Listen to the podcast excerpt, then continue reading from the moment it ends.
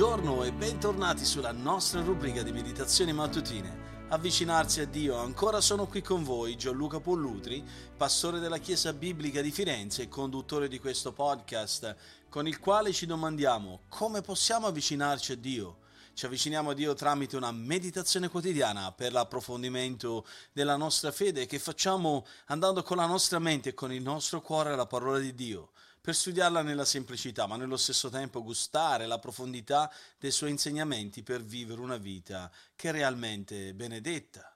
Oggi voglio iniziare a considerare uh, va- i vari aspetti della tematica sull'amore e oggi iniziamo proprio parlando dell'amore in azione. In 1 Corinzi 13, 4 a 7, Paolo fa una lista di qualità, di specifiche, di caratteristiche riguardo all'amore. Leggete insieme a me. 1 Corinzi 13, dal versetto 4 al versetto 7. L'amore è paziente, è benevolo, non invidia e non si vanta non si gonfia, non si comporta in modo sconveniente, non cerca il proprio interesse, e non si inasprisce e non addebita il male, non gode dell'ingiustizia, ma gioisce con la verità, soffre ogni cosa, crede ogni cosa, spera ogni cosa, sopporta ogni cosa. Una lista incredibile, meravigliosa di qualità, di caratteristiche che definiscono l'amore come vista da Dio sotto l'ottica biblica. Per quello voglio riflettere insieme a voi su questo aspetto, che l'amore è un aspetto molto difficile da definire. L'amore è qualcosa di molto difficile da definire, ma può essere descritto eh, in maniera particolare, dipinto da quel comportamento che produce. L'amore produce un comportamento e quello è più che mai eh, l'ultima definizione dell'amore. E Paolo ha proprio dipinto un ritratto di questo tipo di amore che Gesù stesso vuole che ognuno di noi possa sviluppare nella propria vita, che ogni credente deve produrre questa qualità di vita, questo stile di vita basato su questo amore biblico. E infatti è un ritratto indescrivibile di Cristo stesso, che è proprio l'espressione più alta dell'amore a differenza della traduzione che abbiamo in italiano, e la maggior parte delle traduzioni purtroppo traducono queste caratteristiche, queste qualità come se fossero degli aggettivi, nel, nella lingua originale, nella forma greca, tutte queste parole, tutte queste qualità vengono uh, praticamente rappresentate con dei verbi. Non si concentrano tanto su ciò che l'amore è, quanto su ciò che l'amore fa o non fa.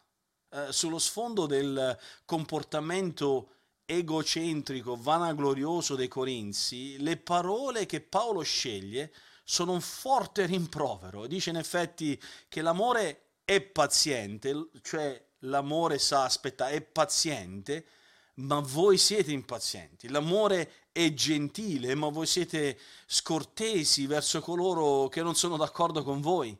L'amore non invidia, ma voi invidiate chi ha determinati doni spirituali. L'amore non si vanta, ma voi cosa siete? Siete orgogliosi della vostra teologia. L'amore non si gonfia e non si comporta in modo sconveniente, ma spesso siete maleducati e sgarbati gli uni verso gli altri. Poi va avanti Paolo e dice che l'amore non cerca il proprio interesse, ma voi siete egocentrici. L'amore non si inasprisce, ma voi litigate in una maniera incredibile, costantemente gli uni verso gli altri. L'amore non addebita il male, ma voi nutrite rancore gli uni contro gli altri. L'amore non gode dell'ingiustizia, ma voi vi dilettate in quelli che sono i fallimenti degli altri. L'amore gioisce con la verità, ma voi distorcete e disobbedite direttamente alla parola di Dio.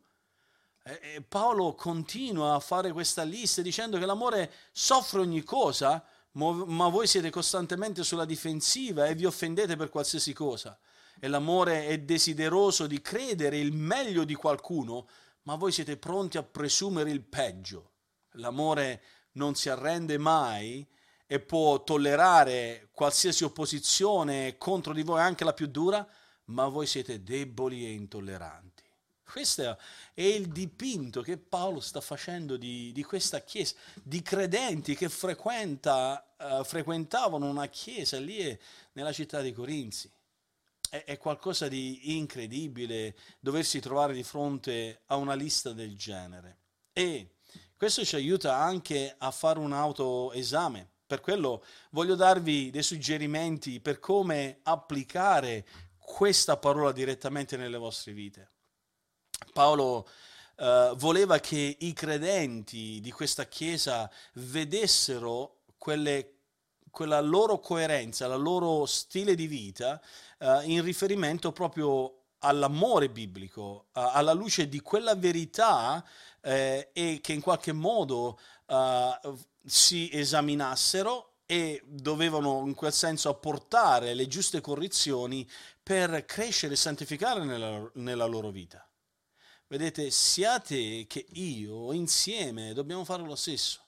E quindi mentre esploriamo proprio ciascuno di noi queste caratteristiche, quello che viene fuori dalla nostra vita, confrontiamole, confrontiamo la nostra vita con queste caratteristiche e vediamo se veramente il nostro amore riflette queste caratteristiche. E chiedi così allo Spirito Santo di purificare il tuo cuore in modo che anche le altre persone intorno a te possano chiaramente vedere in te il ritratto, questo dipinto meraviglioso che Paolo ha dipinto dell'amore biblico. Per quello, come ho detto, abbiamo bisogno anche di chiedere l'aiuto allo Spirito Santo e per quello voglio darvi un suggerimento per come pregare oggi.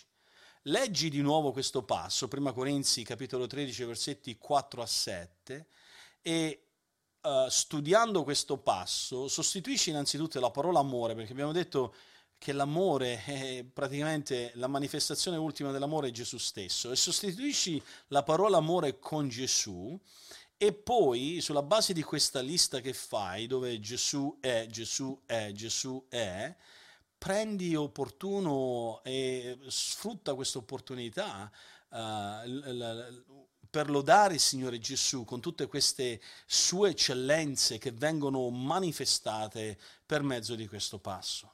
E per il tuo approfondimento, leggi prima Giovanni capitolo 3, dal versetto 13 al versetto 18, e rispondi a questa domanda. Che cosa insegnano questi versetti sull'amore?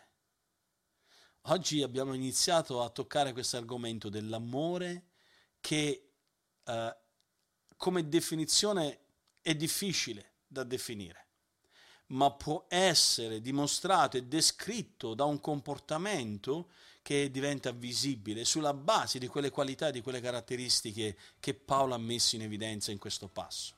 Che il Signore proprio ci aiuti a consolidare queste verità nella nostra mente e nel nostro cuore, a vivere una vita in questa maniera. E che Dio ti benedica e ci benedica anche in questo oggi.